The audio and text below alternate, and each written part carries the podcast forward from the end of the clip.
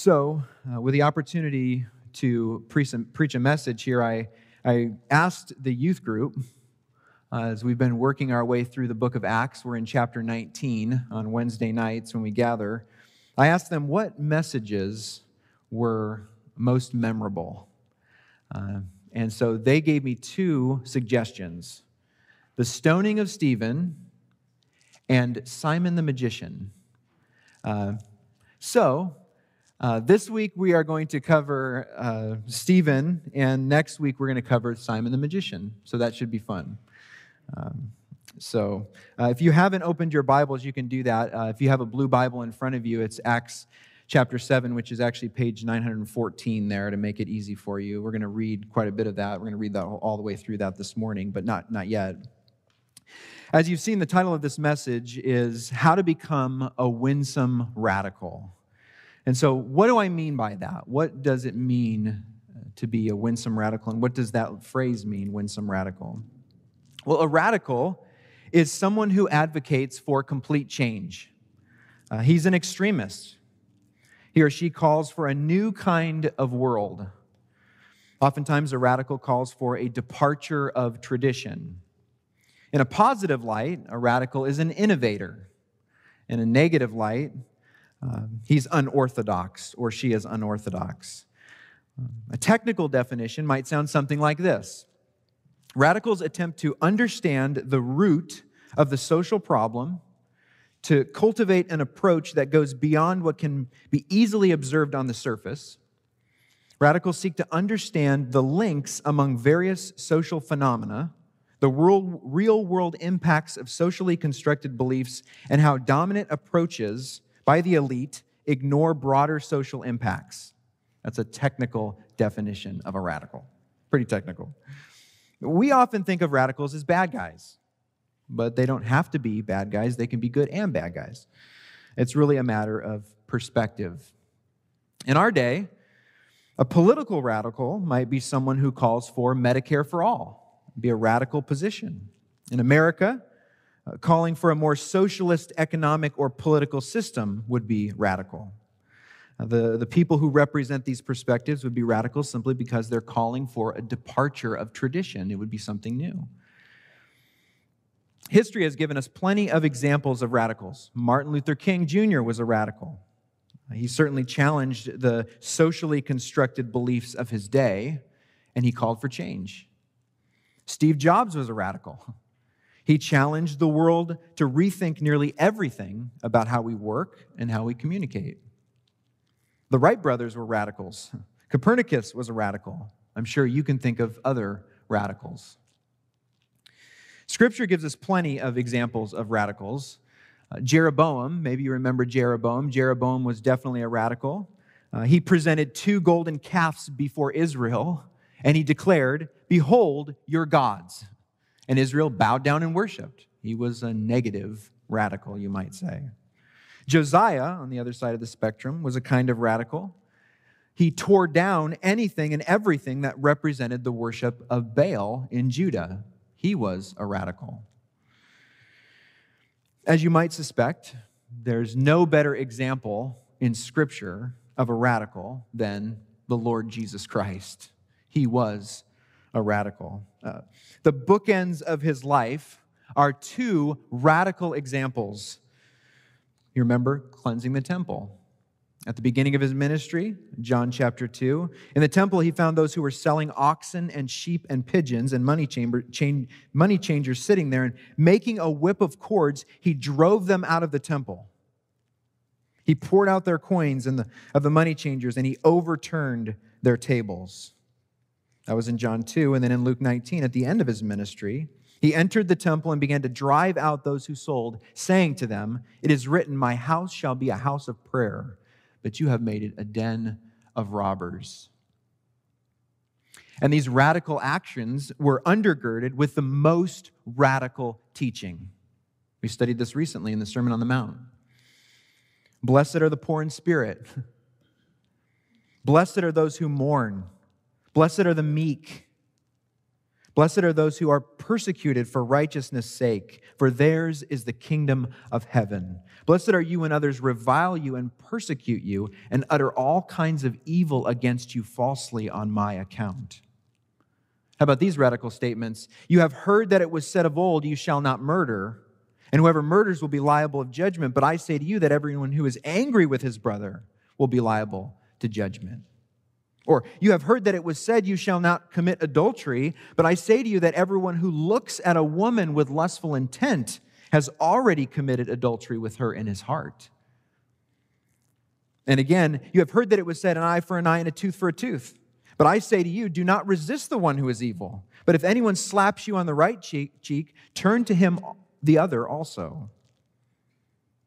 These are radical statements, and that he certainly was a radical man. But this message is not just about being a radical, it's about being a winsome radical. So what does it mean to be winsome? Well, in a word, it means to be attractive, to be appealing, to be endearing, to be captivating, to be compelling.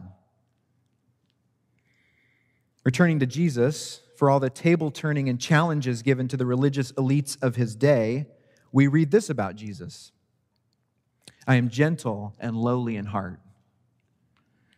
He had compassion on them. Joy was set before him. He sympathizes with our weaknesses. He deals gently with the ignorant and wayward. Whoever comes to him, he will never cast out. He is our advocate. He was moved to tears. He is a friend of tax collectors and sinners. He gives a helper. He loves us now and he loves us to the end. One poet captured it this way Father like, he tends and spares us. Well, our feeble frame he knows. In his hand, he gently bears us, rescues us from all our foes. Jesus was and is a winsome radical. Taking in the example of Jesus and the commands given to us in the New Testament, I believe God has called us to be winsome radicals. The question before us this morning then is this How do we become a winsome radical? This morning, I'd like to answer that question by giving you an example or an illustration. And that example comes to us from the book of Acts, and it's of that of a man we've already mentioned. His name is Stephen. And so this morning, we will learn how to become winsome radicals through the life and death of Stephen. You can flip, flip the slide there uh, to the next slide, and you'll have the, the theme of the message there. Who is Stephen? Well, we first meet Stephen in Acts chapter 6. Uh, he was one of the seven men chosen to help the apostles care for the church. These seven men were chosen because, it says in chapter 6, verse 3, they were of good repute. They were full of the Spirit and of wisdom. Out of the seven, only, Steve, only Stephen receives the unique statement, a man full of faith and of the Holy Spirit. In addition to helping meet the tangible needs of the church, it appears Stephen possessed some miraculous gifts. We read in Acts chapter 6, verse 8, that Stephen was performing great wonders and signs among the people. No doubt Stephen's character was attractive. It was winsome. In addition, Stephen had great wisdom from the Spirit and spoke boldly about Jesus. It was this great wisdom that landed Stephen, as we're going to see, in trouble with the establishment of his day. Acts 6 tells us that the Jewish leaders were unable to withstand the wisdom and the spirit with which he was speaking. If Stephen's character was winsome, then his courage was also. As we will see, he was a man that could not be ignored. So concerned were the Jewish leaders that they formed a council against Stephen and accused him of speaking blasphemous words against Moses and against God.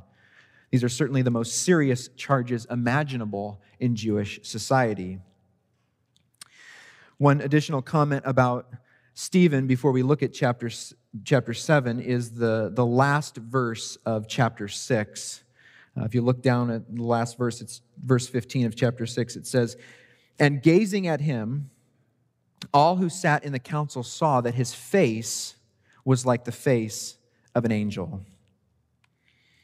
As noted, Stephen's character and courage were winsome. Here we see that his countenance was winsome as well.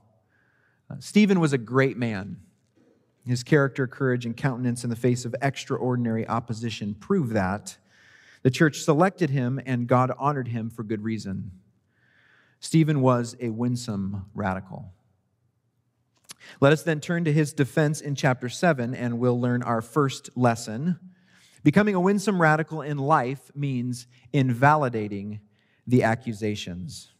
If you will look down, let's start at verse 2 of chapter 7. And Stephen said, Brothers and fathers, hear me. The God of glory appeared to our father Abraham when he was in Mesopotamia, before he lived in Haran, and said to him, Go out from your land and from your kindred, and go into the land that I will show you. Then he went out from the land of the Chaldeans and lived in Haran, and after his father died, God removed him from there into this land in which you are now living. Yet he gave him no inheritance in it, not even a foot's length, but promised to give it to him as a possession and to his offspring after him, though he had no child. And God spoke to this effect that his offspring would be sojourners in a land belonging to others, who would enslave them and afflict them 400 years. But I will judge the nation that they serve, said God, and after that they shall come out and worship me in this place. And he gave him the covenant of circumcision. And so Abraham became the father of Isaac and circumcised him on the eighth day. And Isaac became the father of Jacob, and Jacob of the 12 patriarchs. At first glance, Stephen's defense might seem odd to us, but it would not have been odd to his hearers, at least not in its form. Uh, Stephen's reply is, as we'll see here, a historical retrospect. In verses 1 through 53, he's going to invalidate the charges made against him by recounting the history of Israel. In this way, he will systematically demonstrate that he has not blasphemed Moses nor God. However, as we will see, Stephen's defense will also function to expose the ways in which Israel and the religious elites have themselves been found guilty. In the end, the accused will become the accuser, and the one standing under judgment will become the judge. As we read, Stephen begins his, as we read, Stephen begins his historical retrospect with the patriarchal period of Abraham, Isaac, and Jacob. The mention of Abraham and God's call for him to leave Mesopotamia suggests that God is pleased when his people are loosely tied to their plans and ready to receive guidance from God. In addition, although the promised land was given to Abraham, he would not set foot into it. Abraham had nothing physical to grasp onto, yet he believed God. These first eight verses confirm that Stephen was not maligning Moses nor God. He is affirming what the religious leaders believe about the patriarchs and simultaneously setting them in contrast with their own spiritual roots. In verses 9 through 36, Stephen recounts the period from the sons of Jacob to Moses and the 40 years of wandering in the wilderness. Let's read that section now. This is a long section, so focus. Starting at verse 9 I tried to break it up a little bit because it's a lot to read. And the patriarchs, jealous of Joseph, sold him into Egypt. But God was with him and rescued him out of all his afflictions and gave him favor and wisdom before Pharaoh, king of Egypt, who made him ruler over Egypt and over all his household. Now there came a famine throughout all Egypt and Canaan, and great affliction, and our fathers could find no food. But when Jacob heard that there was grain in Egypt, he sent out our fathers on their first visit. And on the second visit, Joseph made himself known to his brothers, and Joseph's family became known to Pharaoh. And Joseph sent and summoned Jacob his father and all his kindred, 75 persons in all. And Jacob went down into Egypt, and he died, he and our fathers. And they were carried back to Shechem and laid in the tomb that Abraham had bought for a sum of silver from the sons of Hamor in Shechem. But as the time of the promise drew near, which God had granted to Abraham, the people increased and multiplied in Egypt. Until there arose over Egypt another king who did not know Joseph. He dealt shrewdly with our race and forced our fathers to expose their infants so that they would not be kept alive. At this time, Moses was born, and he was beautiful in God's sight, and he was brought up for three months in his father's house. And when he was exposed, Pharaoh's daughter adopted him and brought him up as her own son. And Moses was instructed in all the wisdom of the Egyptians, and he was mighty in his words and deeds. Verse 23 When he was 40 years old, it came into his heart to visit his brothers, the children of Israel. And setting one of them being and seeing one of them, excuse me, being wronged, he defended the oppressed man and avenged him by striking down the Egyptian. He supposed that his brothers would understand that God was giving them salvation by his hand but they did not understand. And on the following day, he appeared to them as they were quarreling and tried to reconcile them, saying, Men, you are brothers. Why do you wrong each other?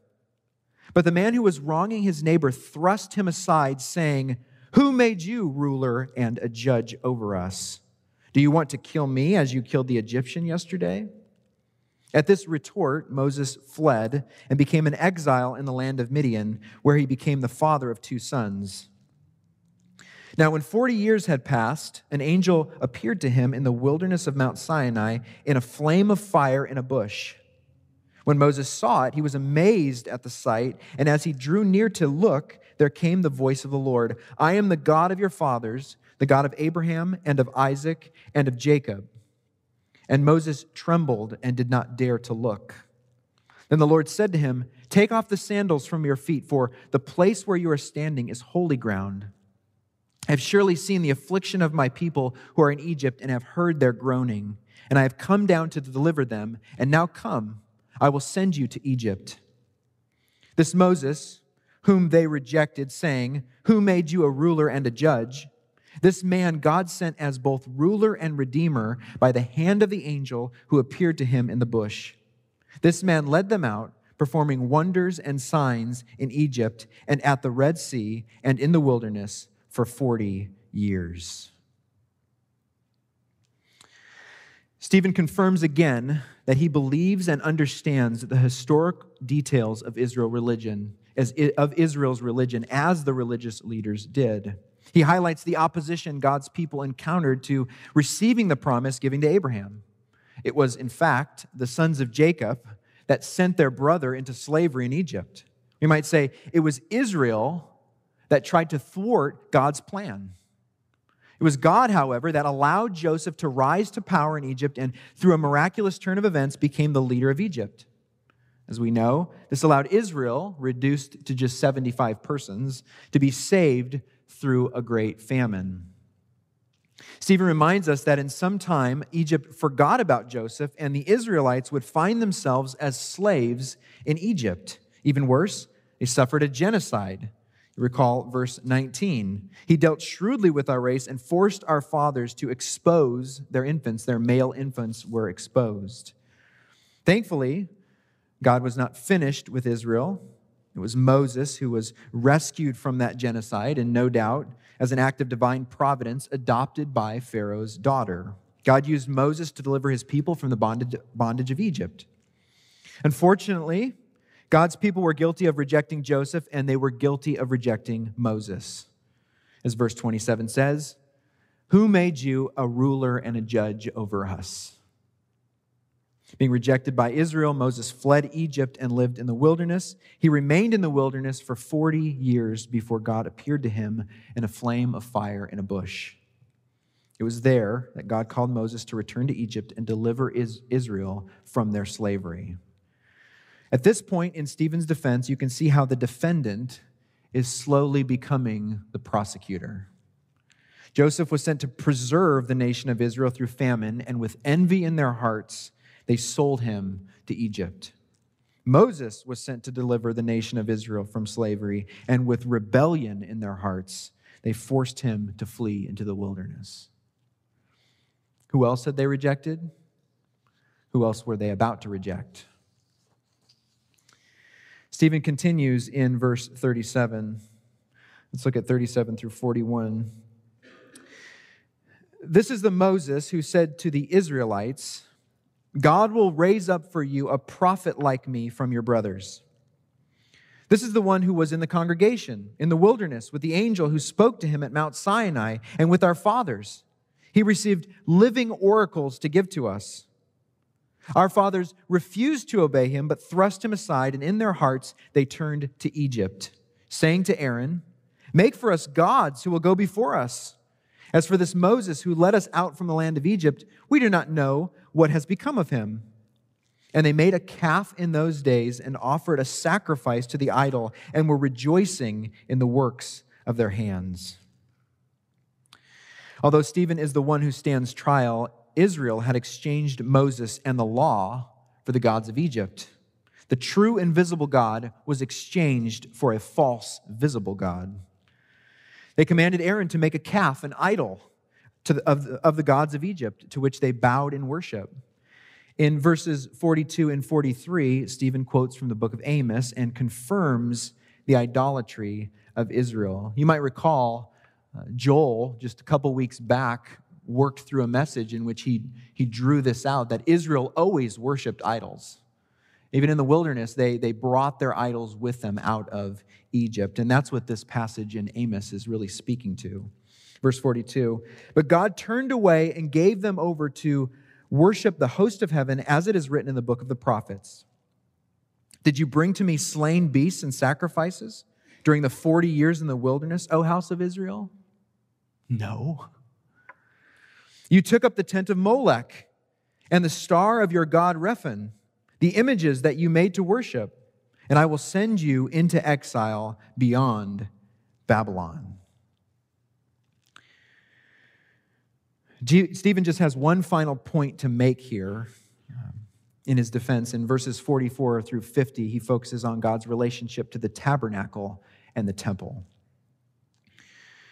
Verse 44 Our fathers had the tent of uh, witness in the wilderness, just as he who spoke to Moses directed him to make it, according to the pattern that he had seen. Our fathers, in turn, brought it in with Joshua when they dispossessed the nations that God drove out before our fathers. So it was until the days of David, who found favor in the sight of God and asked to find a dwelling place for the God of Jacob, but it was Solomon who built a house for him. The tent of witness or tabernacle was the movable structure that God commanded Israel to construct during their time in the wilderness. Uh, they brought that tent into the land of Canaan, and it existed up until the time of David, which would have been roughly about 450 years. It was David then who desired to find a permanent sanctuary for God, but it was his son, Solomon, who would finally construct a house for the Lord.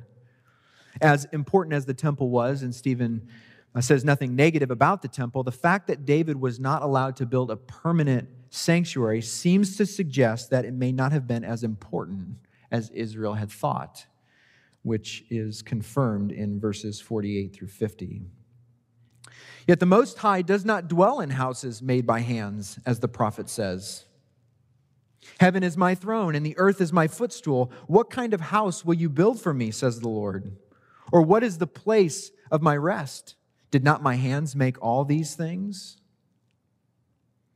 What Stephen is saying is this God is not manageable. You can't just build the Most High a temple and then tell him how things are going to be. Israel had disgraced the temple by thinking they had God at their command. And so, with verse 50, Stephen has completed his defense. He successfully invalidated the accusations lofted against him and lofted against God. He does so by simultaneously defending himself and exposing how the Jewish leaders failed through history to rightly understand the great movements of God. They simply failed to grasp what God had called them to and what he had demanded and what he demanded from them.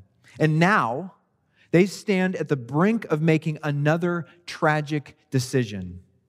Although they had already crucified Messiah, I think here they have the final opportunity to hear men like Stephen and Peter and John and finally turn from their rebellion.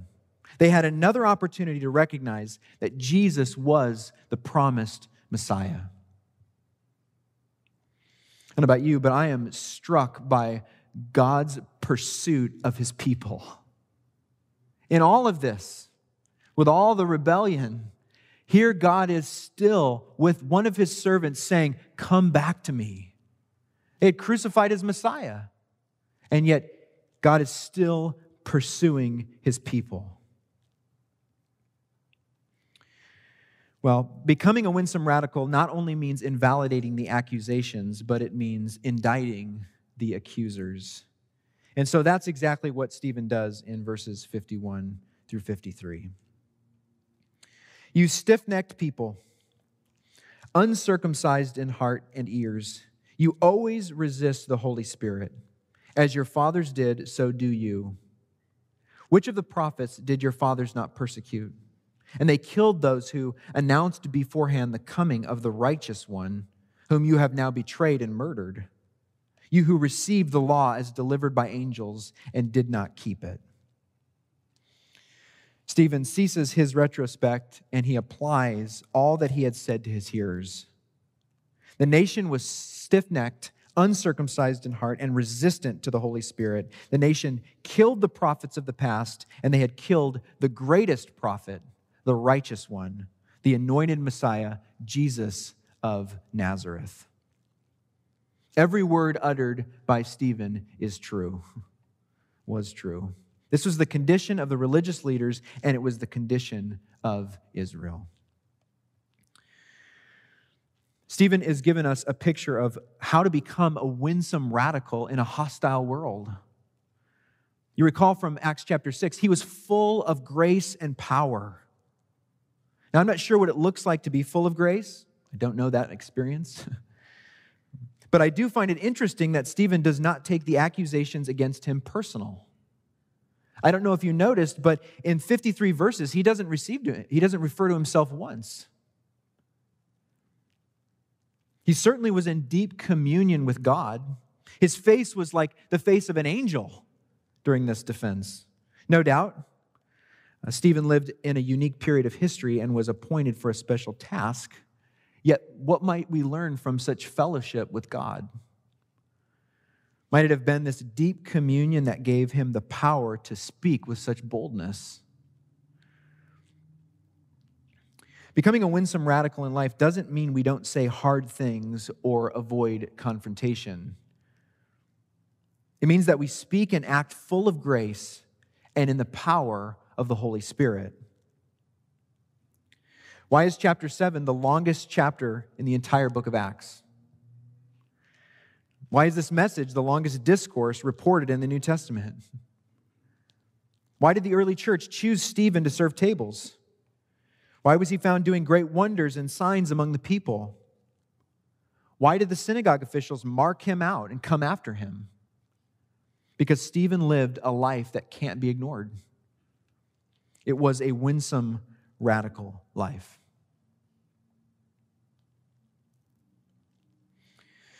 Let us consider next what it means to become a winsome radical in death. I find, I find verse 54 to be one of the most compelling and tragic verses in the whole Bible. Um, we're going to see here that becoming a winsome radical in death means having faith in the one who stands next to God. Verse 54. Now, when they heard these things, they were enraged and they ground their teeth at him. Apparently, while Stephen was giving his defense, a great tension was growing. The ESV says the Sanhedrin were enraged. Other translations say they were cut to the quick. The idea is to saw in half. One commentator says Stephen's word, words ripped apart the veneer of their false spirituality and exposed them for the blasphemous hypocrites they were.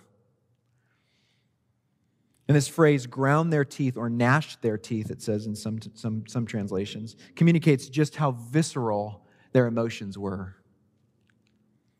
And what a stark contrast we see in our winsome radical. Look at verse 55.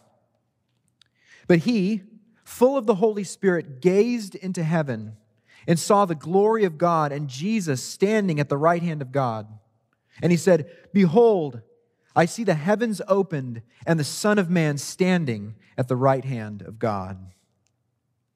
While they are grinding their teeth at him, he points into heaven and declares, Behold, the Son of Man standing at the right hand of God. Recall the words of Jesus in Luke 12 8. And I tell you, everyone who acknowledges me before men, the Son of Man will also acknowledge before the angels of God. Stephen had acknowledged Jesus before men, and now Jesus, the Son of Man, is acknowledging him before God the Father.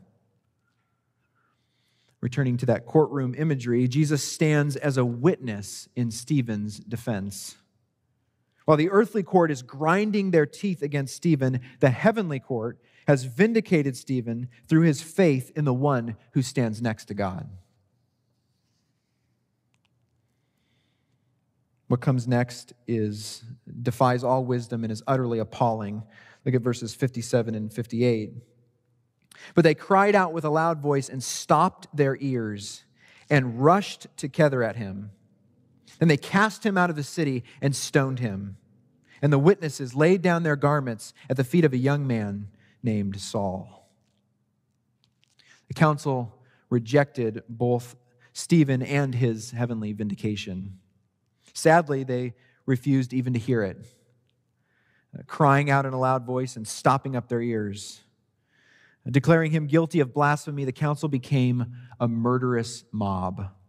They rushed out of the city and prepared to stone him. The word rushed here in verse 57 is used to describe the rush of the herd of demon possessed swine into the Sea of Galilee in the Gospels. Maybe you recall that. In common parlance, they lost their minds, casted aside all dignity and propriety, and they were reduced to a bloodthirsty mob. Having laid their garments at the feet of Saul, the stoning begins. Verse 59. And as they were stoning Stephen, he called out, Lord Jesus, receive my spirit. What gave Stephen, standing before the face of death, the confidence to declare, Lord Jesus, receive my spirit? Stephen had faith in the one who stands next to God. Death reveals who we really are. Kent Hughes writes about the French philosopher Voltaire. You've probably heard of him. In life, Voltaire said concerning Christ, curse the wrench. And said Christianity is assuredly, quote, assuredly the most ridiculous, the most absurd, and the most bloody religion that has ever infected this world. In life, Voltaire was proud, confident, and cynical. But when he died, he cried in desperation I am abandoned by God and man. I give you half of what I am worth if you will give me six months' life. Then I shall go to hell, and you will go with me, O Christ, O Jesus Christ. Contrast to Voltaire, the moment of death sometimes reveals spiritual beauty. Maybe some of you have experienced that in the most glorious and painful way. Watching another person. Uh, expire and enter into heaven. Hughes writes about John Wesley, who died full of counsel, exhortations, and praise for God. His final words were the thrice repeated The best of all, God is with us. The best of all, God is with us. The best of all, God is with us. Farewell. Adoniram Judson, the great American missionary to Burma, suffering immensely at death, said to those around, I go with the gladness, I love this, I go with the gladness of a boy bounding away from school. I feel so strong in Christ. Jonathan Edwards, dying from smallpox, gave some final directions, bid his daughter goodbye, and expired saying, Where is Jesus, my never failing friend? The name Stephen means a crown or a garland, the word used to describe the reward given to the winner of the Olympic Games, a perfect name for the one who placed his faith in the one who stands next to God. Stephen would receive a martyr's crown. All of this demands the question if death were to draw near, if you were to depart from the land of the dying, what words would you utter? If death reveals who we really are, well, then what will be revealed in our death?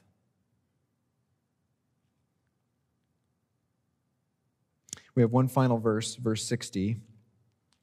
And falling to his knees, he cried out with a loud voice, Lord, do not hold this sin against them. And when he had said this, he fell asleep. Stephen, with his dying words, begs the heavenly court to show mercy on his executioners. Bruce writes Stephen had learned his lesson in the school of him who, when he was being fixed to the cross, prayed, Father, forgive them, for they know not what they do. Having prayed thus, says Luke, Stephen fell asleep.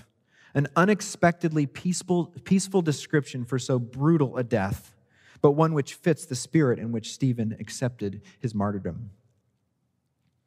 If becoming a winsome radical in death means having faith in the one who stands next to God, it also means forgiving those who stand against God.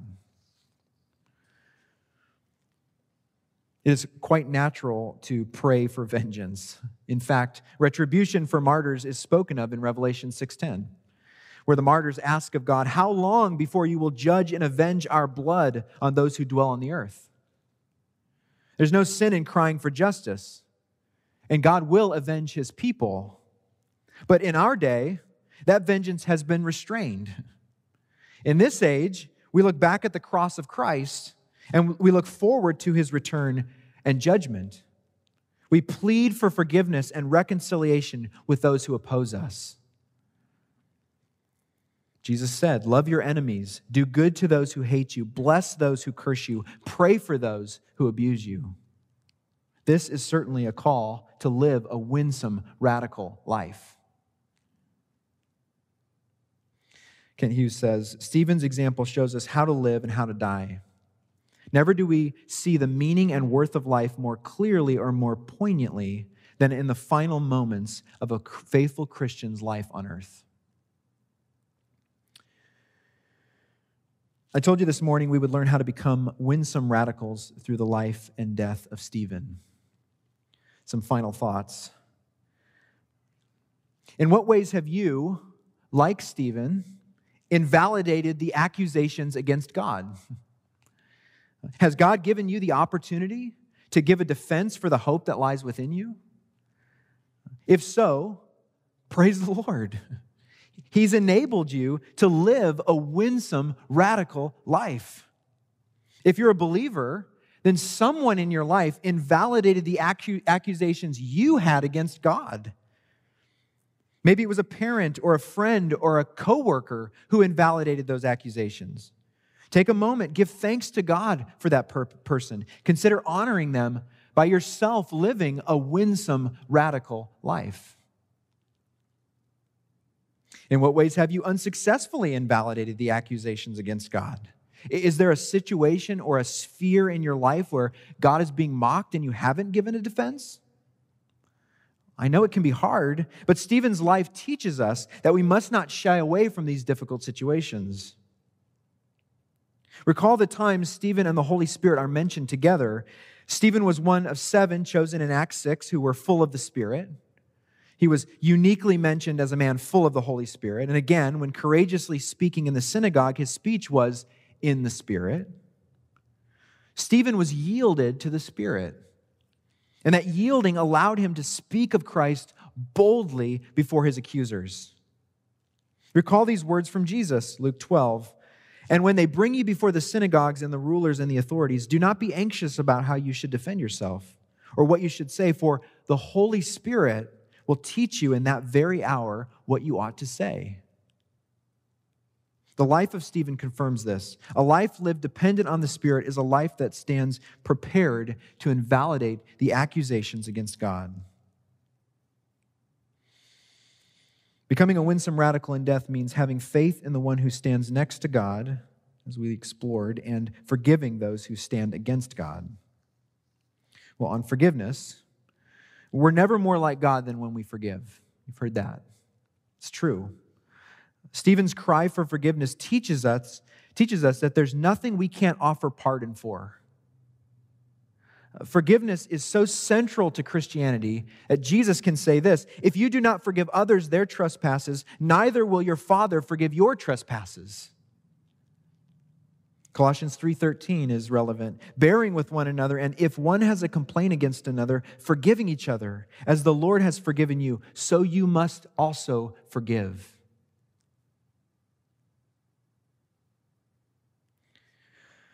For those of you who have failed to have faith in the one who stands next to God, maybe there's someone here this morning that hasn't placed their faith in the Lord Jesus Christ. I can only plead with you to come to Jesus. Accept him Turn from your sin, bow the knee, and accept him. As, we, as I mentioned earlier, earlier, he is someone who is a friend of sinner and he will sympathize with your weaknesses. For those who are here and have placed their faith in the one who stands next to God, I would just close with the words of John Newton, who said, Although my memory's fading, he hadn't expired yet, I remember two things very clearly I am a great sinner and Christ is a great Savior. As I invite Joel up uh, and the musicians, I'll just offer a brief prayer. We can sing together. Lord, may we live a winsome, radical life, and may we die a winsome, radical death. Amen.